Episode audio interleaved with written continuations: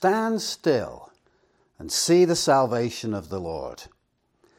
Exodus chapter 14, verse 13 reads this way Fear not, stand firm and see the salvation of the Lord. Stand still and see the salvation of the Lord, which he will work for you today. For the Egyptians whom you see today, you'll never see again. The Lord will fight for you, and you have only to be silent. Such are the words of Exodus 14. And yet, that instruction, stand still, do nothing, watch God do it all, is a rarity in Scripture. The vast majority of the time, God told his people, God told his prophet, God told those he was talking to to do things. But in this particular case, Exodus 14, God is saying, stop the activity. If you even thought of doing any, don't do anything. I'll take it from here. Just watch, stand still, see what I do all by myself. Now, God achieves salvation all by himself. His own arm has brought salvation. And from first to last, we are saved by the grace of God, plus nothing, by the grace of God alone. But when it comes to the blessings of God, it's a different matter. I'd like us to turn in our Bibles for our time together in 2 Kings. Let's turn to 2 Kings chapter 13, where we have an unusual event, series of things take place that at first glance you think, why are we even reading this? Why is this in our Bibles? And yet there's a principle that is really helpful for us to grasp. I know in certain sectors of the church, particularly in the background I had in the charismatic sector of the church, charismatic sector, there was this idea that for God to be at work, he has to do it all. And that's not the case. Let's go to 2 Kings chapter 13 and read uh, from verse 14. And ladies and gentlemen, this is the word of God.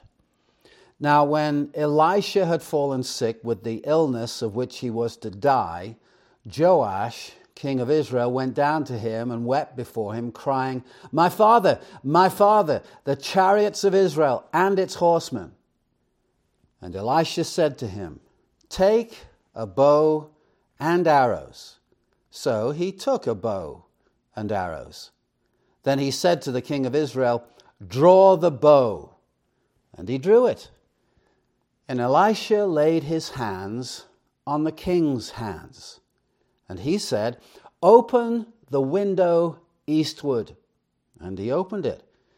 Then Elisha said, Shoot. And he shot. And he said, The Lord's arrow of victory, the arrow of victory over Syria. For you shall fight the Syrians in Aphek until you've made an end of them. And he said, Take the arrows. And he took them. And he said to the king of Israel, Strike the ground with them. And he struck three times and stopped. Then the man of God was angry with him and said, You should have struck five or six times. Then you would have struck down Syria until you have made an end of it.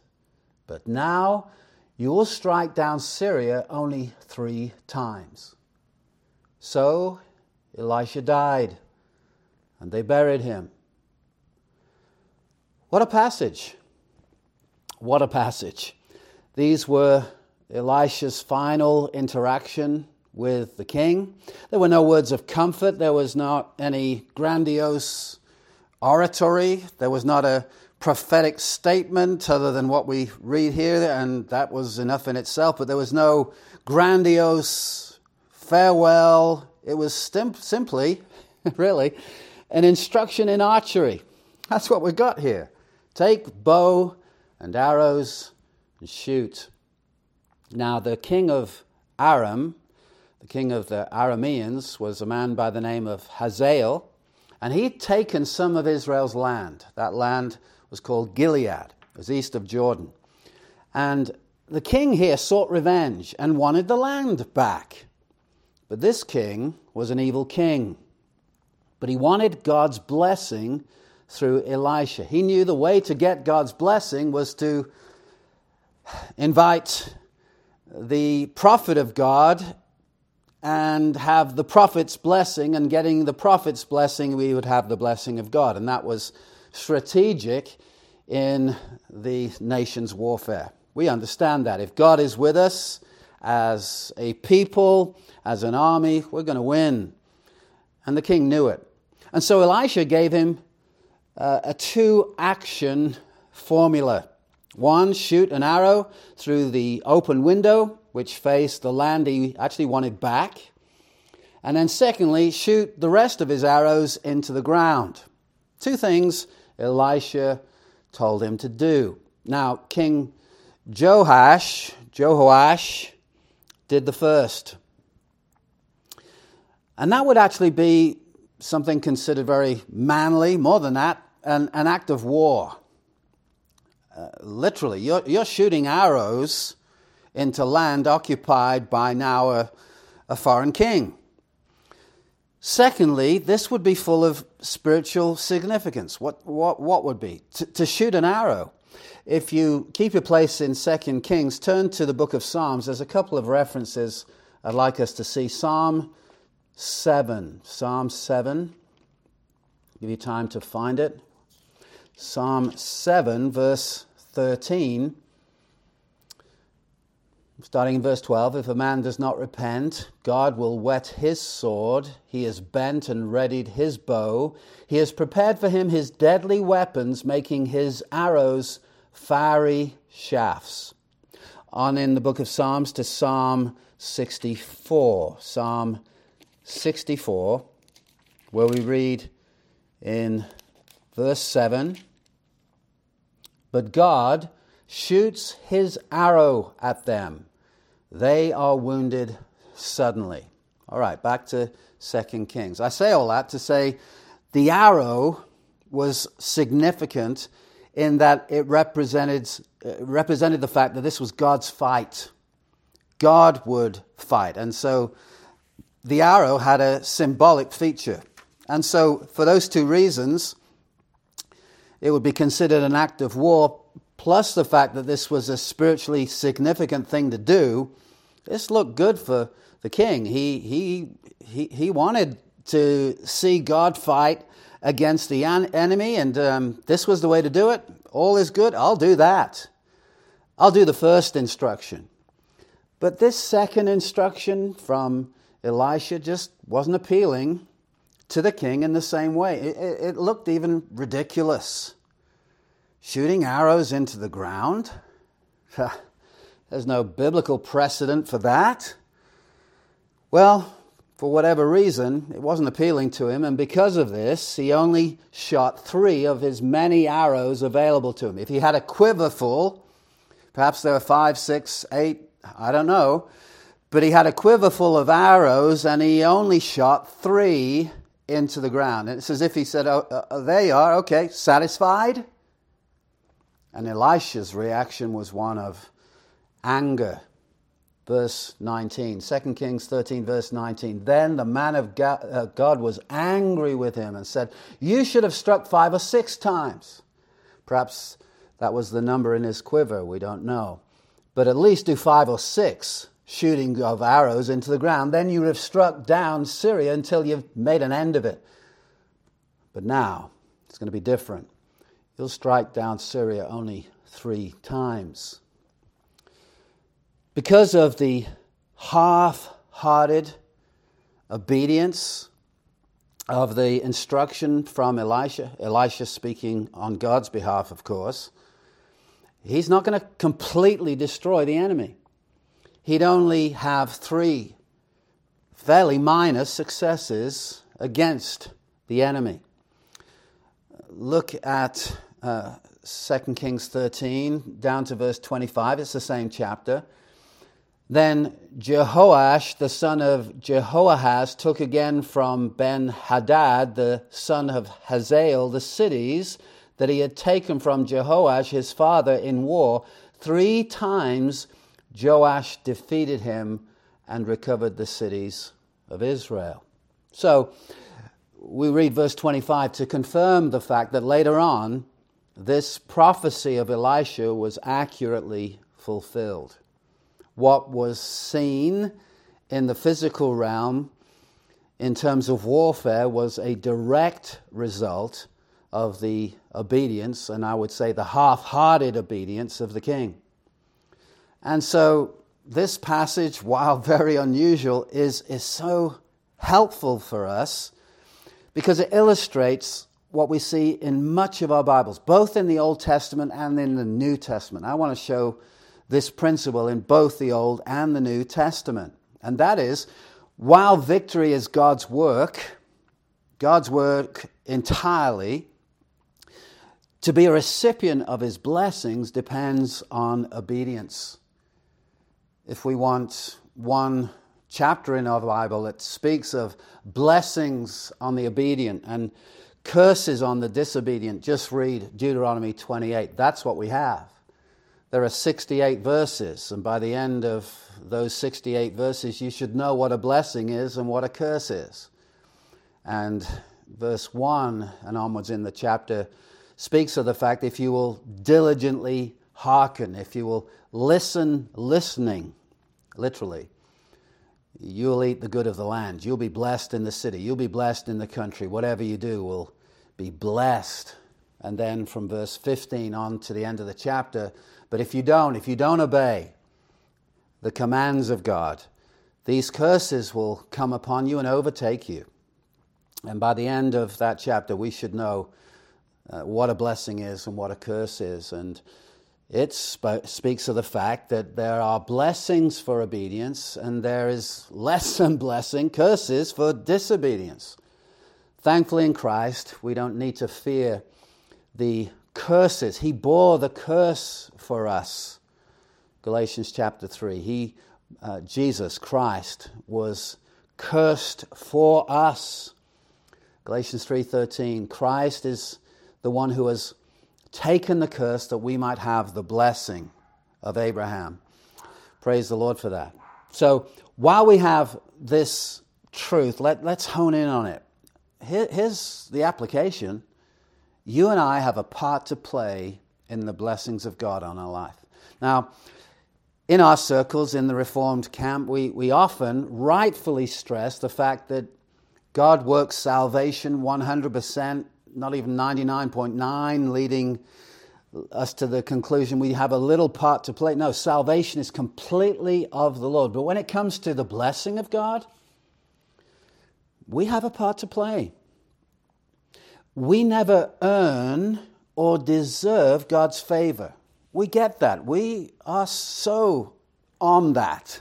We know we don't deserve anything, and yet God has condescended to bless our obedient actions. It's, it's amazing that he would do so because he doesn't have to.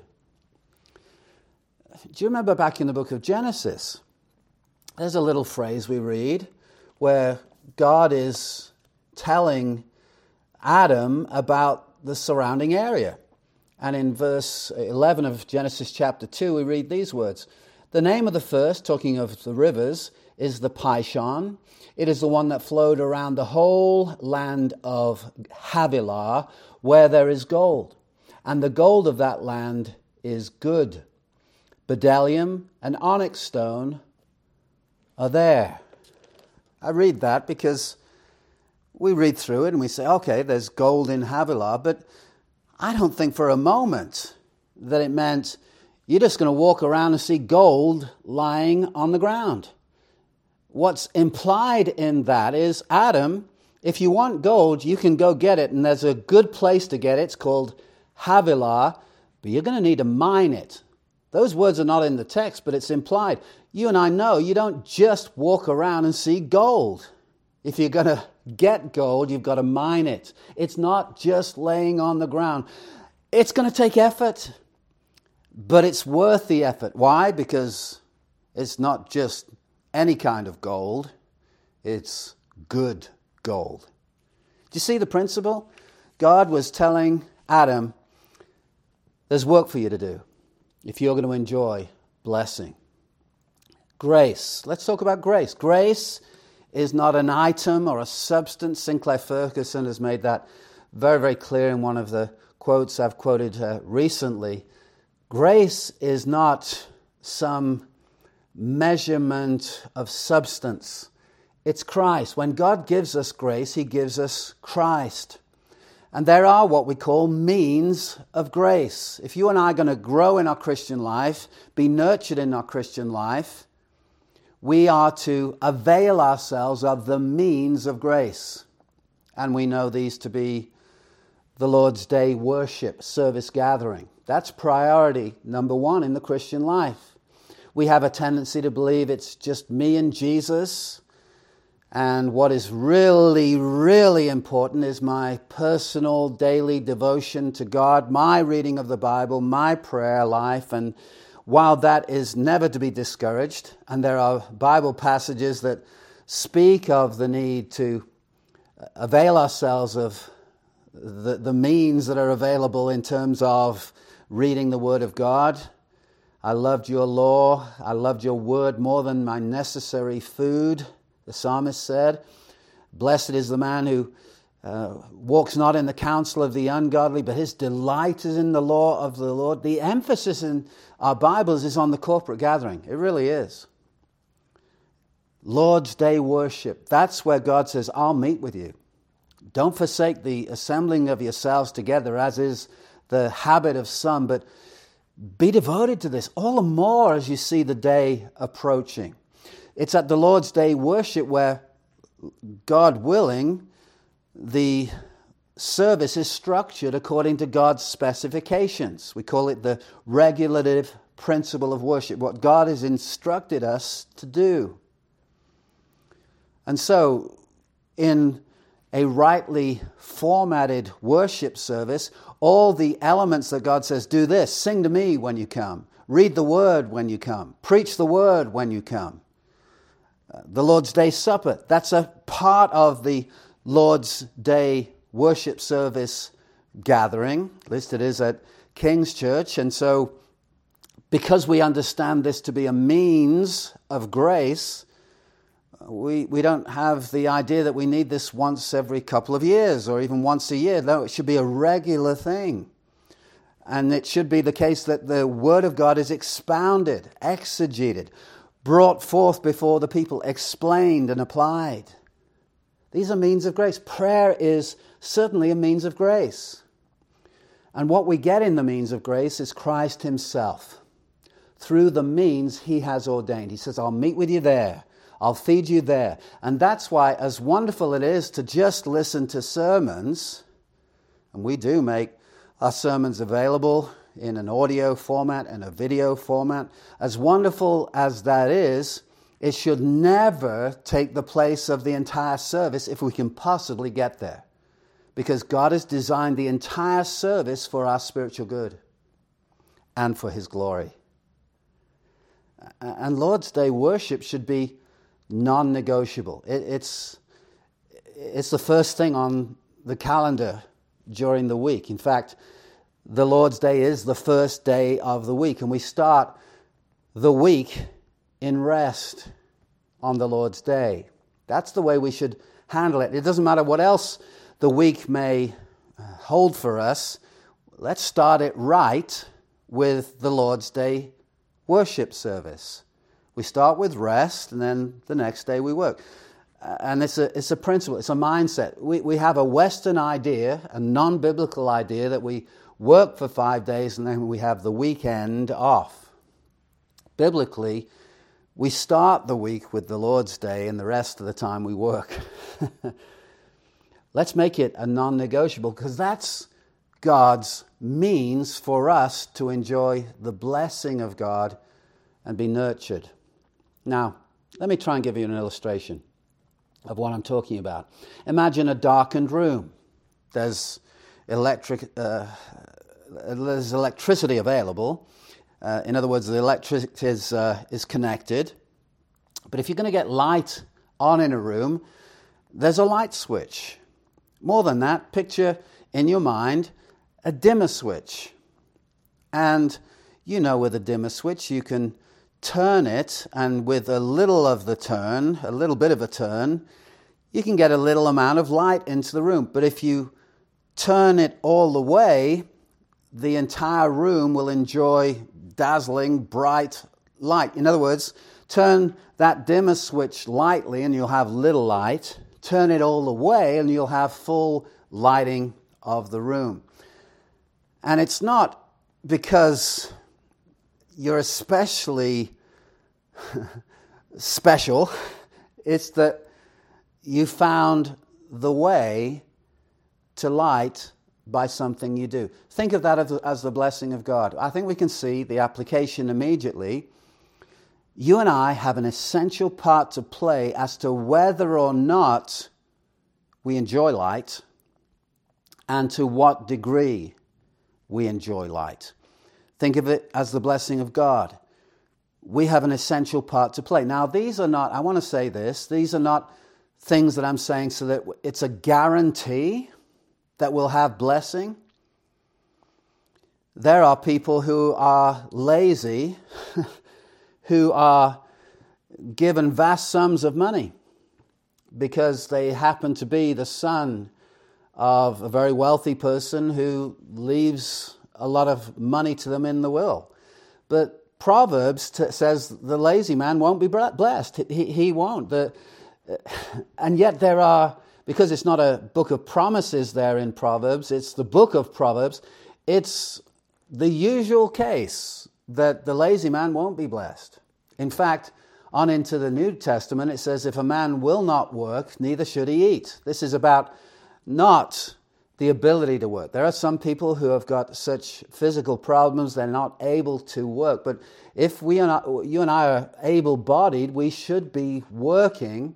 And if we refuse to do that, we should not find it surprising we don't have money to eat. Neither should we. Neither shall he eat. So I'm saying this, though. The blessings of God are not automatic. Can we, can we, can we see that? God will not, does not bless laziness, even though there are exceptions to the rule. People can win lotteries who don't work. And in the financial realm, at least, they can uh, receive much in the way of funds in their bank account as they win the lottery. But that's, that's not the way that God wants for us to live our lives. Now, this king we've looked at, 2 Kings only gave half hearted obedience, and the direct result was half hearted victory. You'll remember if you've read your Bible that the king greeted Elisha with the very same words Elisha employed when he saw his master Elijah being taken up to heaven. My father, my father, the chariots and horsemen of Israel. exact same words. But the similarities stop there. Elisha proved his commitment to God by his wholehearted devotion to God, even while undergoing a stringent test. Let me quote from a book in my library, starting with Elijah. This is the beginning of the quote. At Gilgal, Elisha had been led in a circuitous, that means a circle, route, you might say route, depending on your accent, dialect. So Elisha had been led in a circuitous route and discouraged constantly from following Elijah. Do you remember the story? Gilgal's on the west bank of the Jordan. God was taking Elijah over the river to the east bank to take up uh, him into heaven. But instead of crossing right over the river, if you read through the passage, God led the prophet via Bethel and Jericho, and that's a very roundabout route. It was not direct in any way at all. Not at all.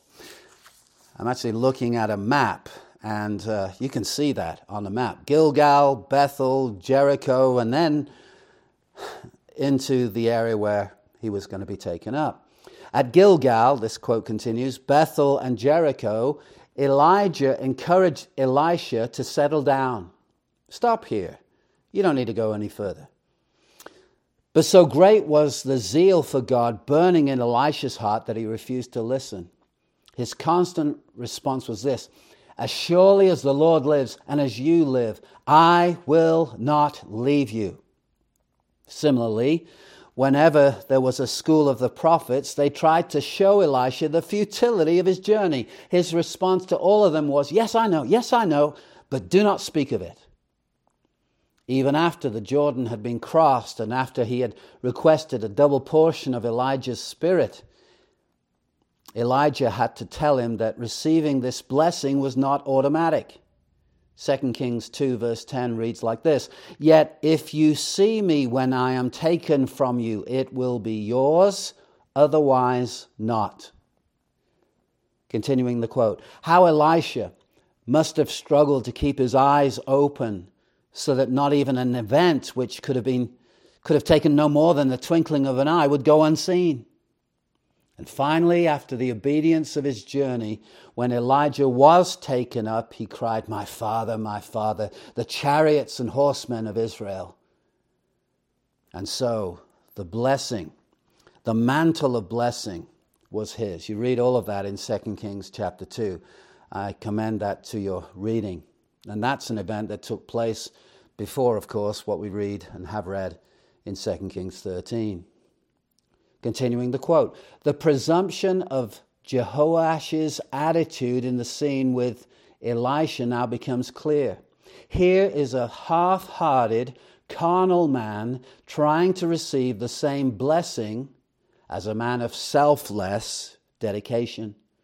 The source of blessing was the same God Himself. It was the flow of blessing which varied.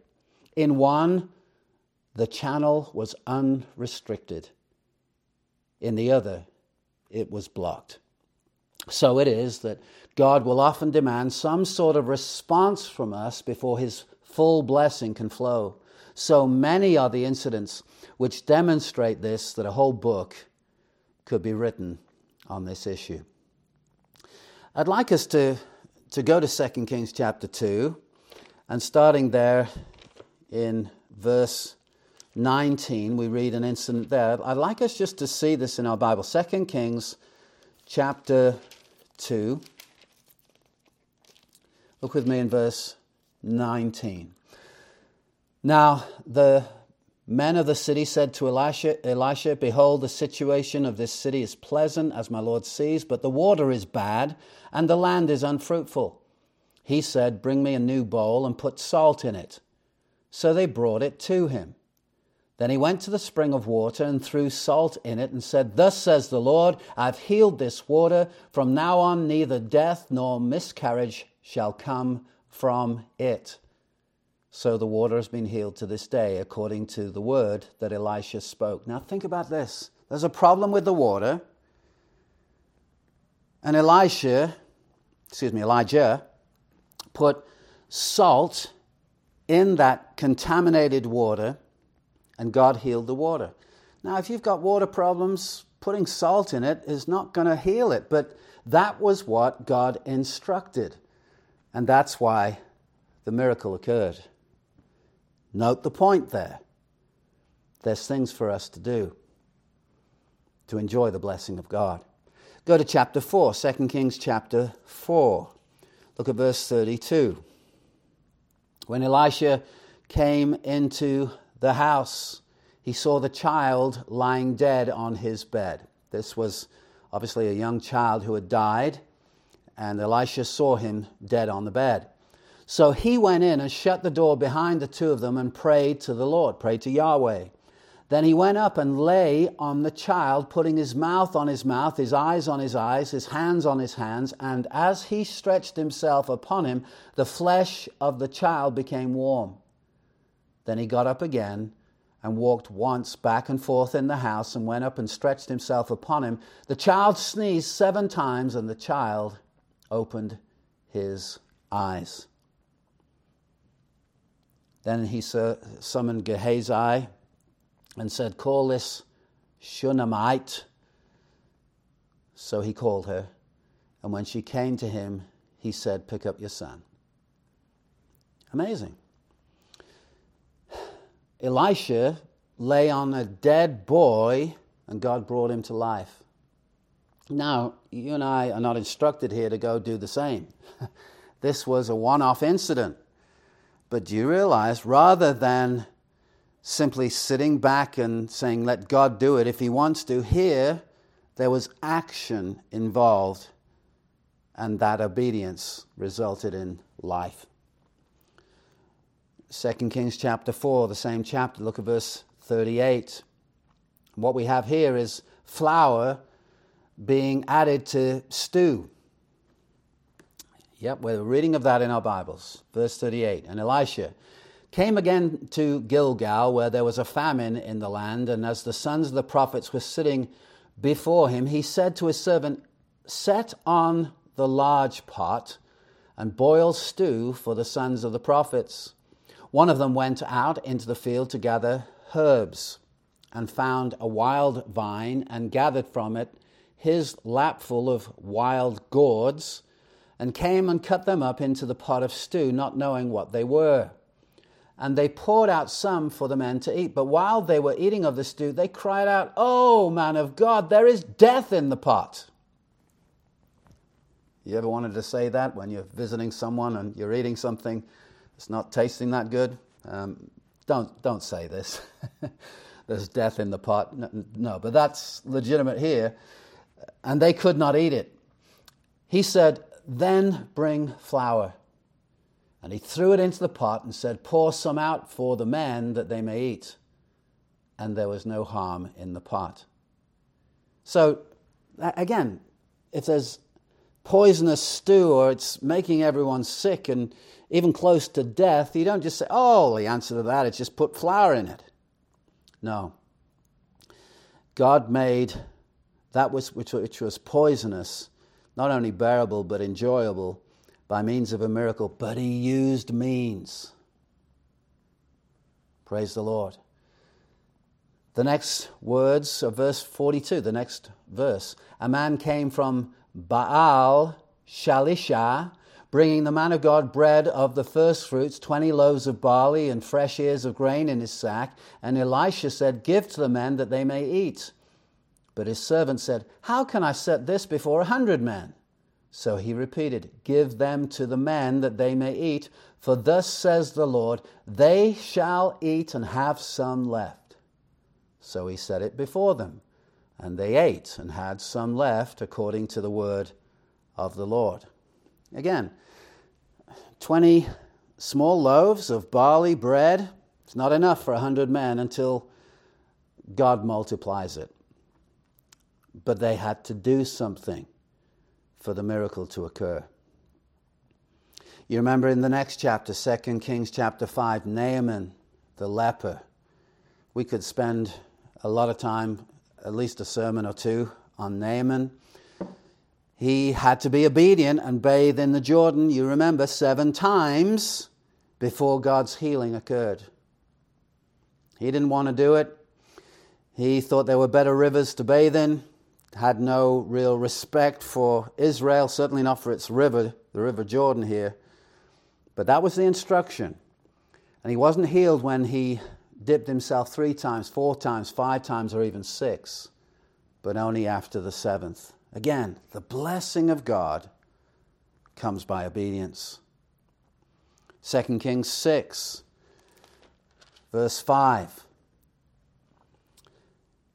But as one was felling a log, his axe head fell into the water, and he cried out, Alas, my master, for it was borrowed. All right, he's lost his axe head.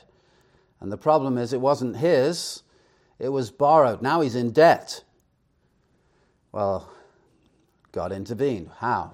By the man of God and his words and instruction. Then the man of God said, Where did it fall? When he showed him the place, he cut off a stick and threw it in there and made the iron float. That's a miracle, absolute miracle. And he said, Take it up. So he reached out his hand and took it. Now, you and I know if we lose an axe head, we don't say, Okay, well, we've got Bible instruction here, go out in the boat and uh, throw a stick and you'll be fine. It'll come back up. No, this was a miracle. But you see, action was involved. In every case we've gone through, and we're just spending a little time in 2 Kings here, the action by itself couldn't produce the miracle. But because it was an act of obedience, it actually released God's power and blessing. However, without the action, there wouldn't have been a miracle. Let's go to the New Testament. Book of Acts, chapter 12. Here we have, again, an unusual thing taking place. There's much to see here. Peter is being rescued by the hand of an angel. Again, a miraculous intervention from God, no doubt about it. Acts chapter 12. Let's read in verse 6. Now, when Herod was about to bring him out on that very night, Peter was sleeping between two soldiers bound with two chains, and sentries before the door were guarding the prison. And behold, an angel of the Lord stood next to him, and a light shone in the cell. He struck Peter on the side and woke him, saying, Get up quickly. And the chains fell off his hands. And the angel said to him, Dress yourself and put on your sandals. And he did so. And he said to him, Wrap your cloak around you and follow me. And he went out and followed him. He did not know that what was being done by the angel was real, but thought he was seeing a vision. When they had passed the first and second guard, they came to the iron gate leading into the city. It opened for them of its own accord. And they went out and went along one street, and immediately the angel left him. When Peter came to himself, he said, Now I am sure that the Lord has sent his angel and rescued me from the hand of Herod and from all that the Jewish people were expecting. When he realized this, he went to the house of Mary, the mother of John, whose other name was Mark, where many were gathered together and were praying. And when he knocked at the door of the gateway, a servant girl named Rhoda came to answer. Recognizing Peter's voice, in her joy, she did not open the gate, but ran in and reported that Peter was standing at the gate. They said to her, You are out of your mind. But she kept insisting that it was so. And they kept saying, It is his angel. But Peter continued knocking. And when they opened, they saw him and were amazed. And then he explained all that took place. Now, if you were to look at this, you can be mightily impressed. But when you hone in, notice what the angel did and what the apostle Peter did. First of all, think of it this way the angel woke Peter up. What did Peter do? Peter woke up. the angel told Peter to get up. Peter got up. The angel took off the chains. Peter did nothing in that. No, that was the act of God through the angel. The angel did the supernatural, took off the chains. Peter did nothing in that. The angel told Peter to dress. What did Peter do? Peter dressed. The angel didn't come and go, wow, wazam, and there was a fully dressed Peter. No, the angel did what Peter could not do took off the chains, but then told Peter to do what he could do, which was dress. You can do that. I don't need to do that for you. You dress. You've done it before, you've done it many times. Do it again now. Even in the midst of a miracle, Peter dressed. Why? He could do that. The angel then led the way. Peter followed. And then we see the angel doing two more things totally supernatural. He opened the locked doors, Peter did nothing in that. And the angel made the guards incapable of noticing. Peter did nothing regarding that. Peter did not learn stealth skills and implement those skills. He did nothing. The angel took off the chains. The angel opened the locked doors. The angel made the guards incapable of noticing. And then, after all this, the angel left Peter, and Peter continued walking to the place where he would find the other disciples. Why? Because Peter could walk. The angel didn't need to walk for him or beam him up to the door. No, uh, Peter, you can walk. You can also dress. And so here it is uh, get up, get dressed, follow me. And once they were in process of seeing the entire supernatural take place, all right, you know your way from here, I'm out of here. That's what the angel did. The angel did what was impossible humanly. But Peter did what was possible humanly. I think we're getting the point, aren't we? We're seeing it from the Old and the New Testament. We are called upon to do what we can do, and God will do what only He can do. Nothing could earn Peter this. This was the act of God. This was a memorable thing. How grateful we are for the blessing of God. So I want to just apply this to us, to your life, to my life. And let's ask this question What problem are we facing right now? Identify the problem. Maybe it's debt. Maybe you need debt elimination. Maybe it's health. Maybe you need to lose some weight. I know that's been something I've needed to do and have done some and need to do more. There are means of that.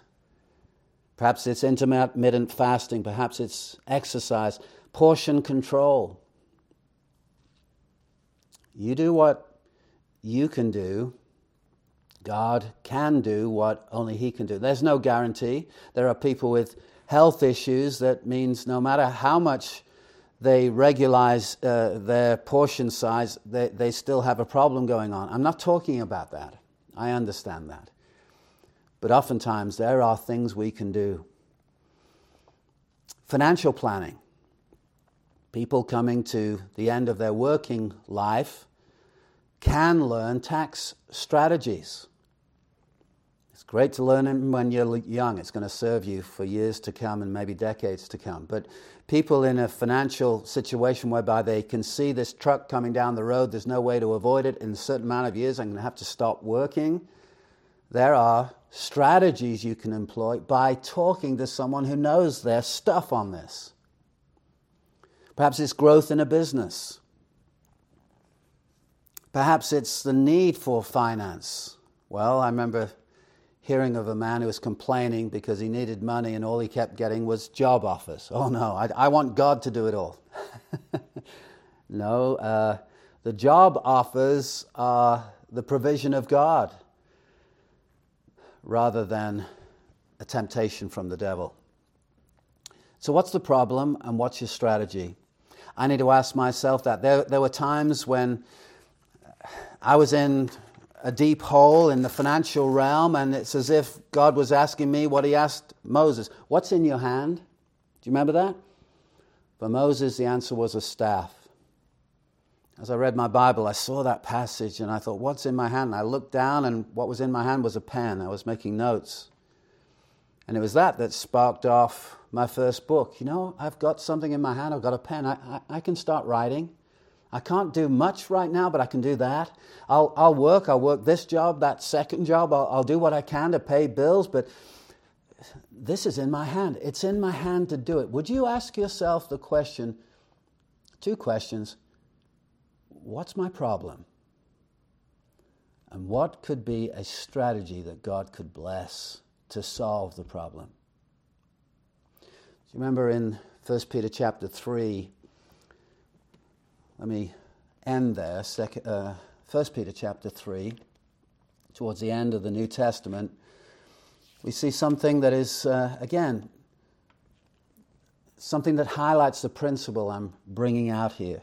1 Peter chapter 3, jumping into the text, there's a message for husbands, verse 7. 1 Peter 3, verse 7. Likewise, husbands, live with your wives in an understanding way, showing honor to the woman as the weaker vessel, since they are heirs with you of the grace of life. Notice how specific this is. It's live with your wives in an understanding way. A message to husbands your wife. Understand her. Understand the way she ticks. Understand how you ought to approach her. I, I've had to learn certain things to not hurt my wife because I spoke with a certain tone. I, I got it from England. That's how we talked. And I didn't marry someone from England. Over there, I don't think there would be a problem because that's how we talk over there. Both males and females talk the same way. But I had not married an English person, and so I had to learn to understand my wife. And I actually went and got some counseling along with my wife. I didn't know why we were going because I'm thinking, what, what have I done? I, she's asked the question, you know, what is the answer to this? And I've told her, but it's the tone I used. And I'm thinking, am I the counselor because I've got a tone? yeah. Let's make the question what's the capital of France? Paris. Well, Paris was the right answer, but there's a way of saying Paris. Paris! Or Paris or Paris. And it was the way I was talking that meant I needed to live with my wife in an understanding way and cut out the harsh tone. And the counselor said, Look, you could marry a tractor, and you can have a tractor and leave it outside for six months in the pouring rain, in the snow, in the heat of the summer and start that thing with the use of and the turn of a key, and it will probably start. It's a rugged thing and it can endure a lot. Or you could marry a Ferrari. It's a good uh, male illustration. I like that. Uh, you marry a Ferrari, and that thing is going to need a little more care than that. And you leave it alone for six months in all the kind of hostile weather out there, start the car, you may not get it to start. Why? It's a little more sensitive. But what would you rather have? The tractor or the Ferrari? And John, you married a Ferrari. I thought, oh, that's a great illustration. To this day, I remember it. All right. Okay, learn to live with the Ferrari. I'd rather have the Ferrari than the tractor. Praise the Lord. I've married a wonderful wife. But I have to understand it. Now, let, look at the rest of the verse. Do this, live with your wives in an understanding way, husbands, showing honor to the woman as to the weaker vessel, since they are heirs with you of the grace of life, so that your prayers may not be hindered. Really? Yeah.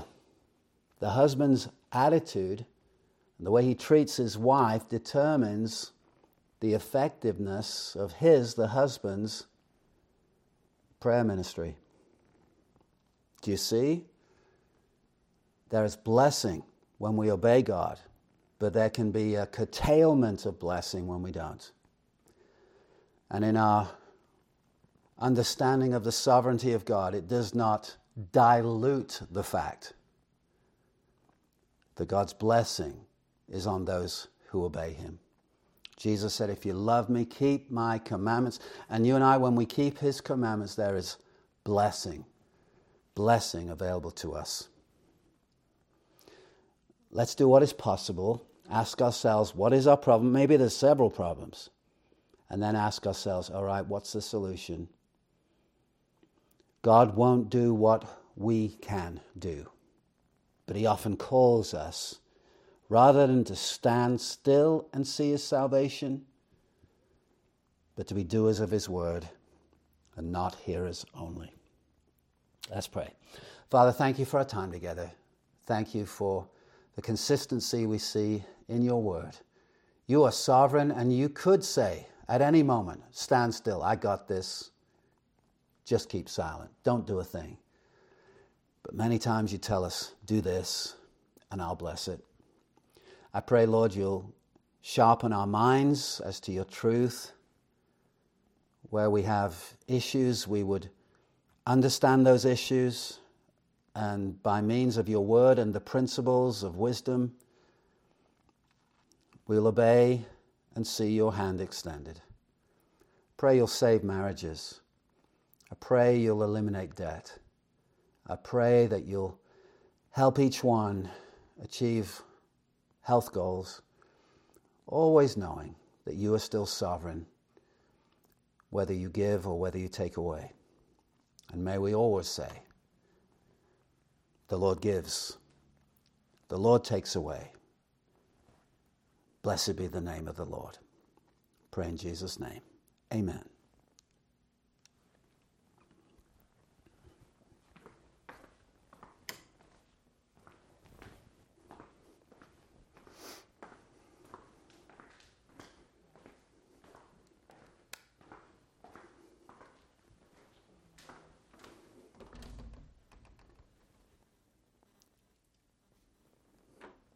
Awesome. You could at least see light the tunnel, huh?